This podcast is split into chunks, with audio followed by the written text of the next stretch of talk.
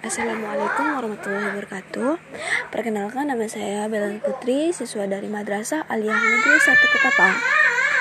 Alasan saya membuat rumah belajar darurat tersebut adalah dikarenakan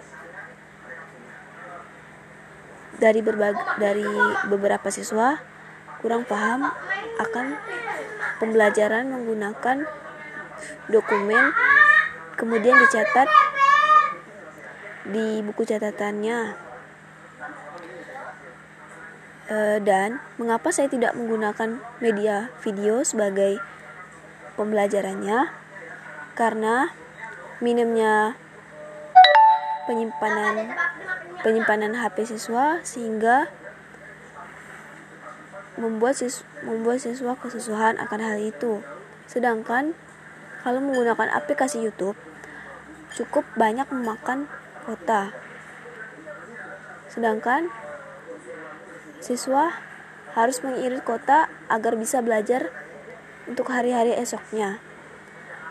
Maka dari itu saya menggunakan media Pondats Media Audio sebagai bahan bahan menjelaskan materi yang disampaikan guru secara ringkas dan tepat. Sekian, terima kasih.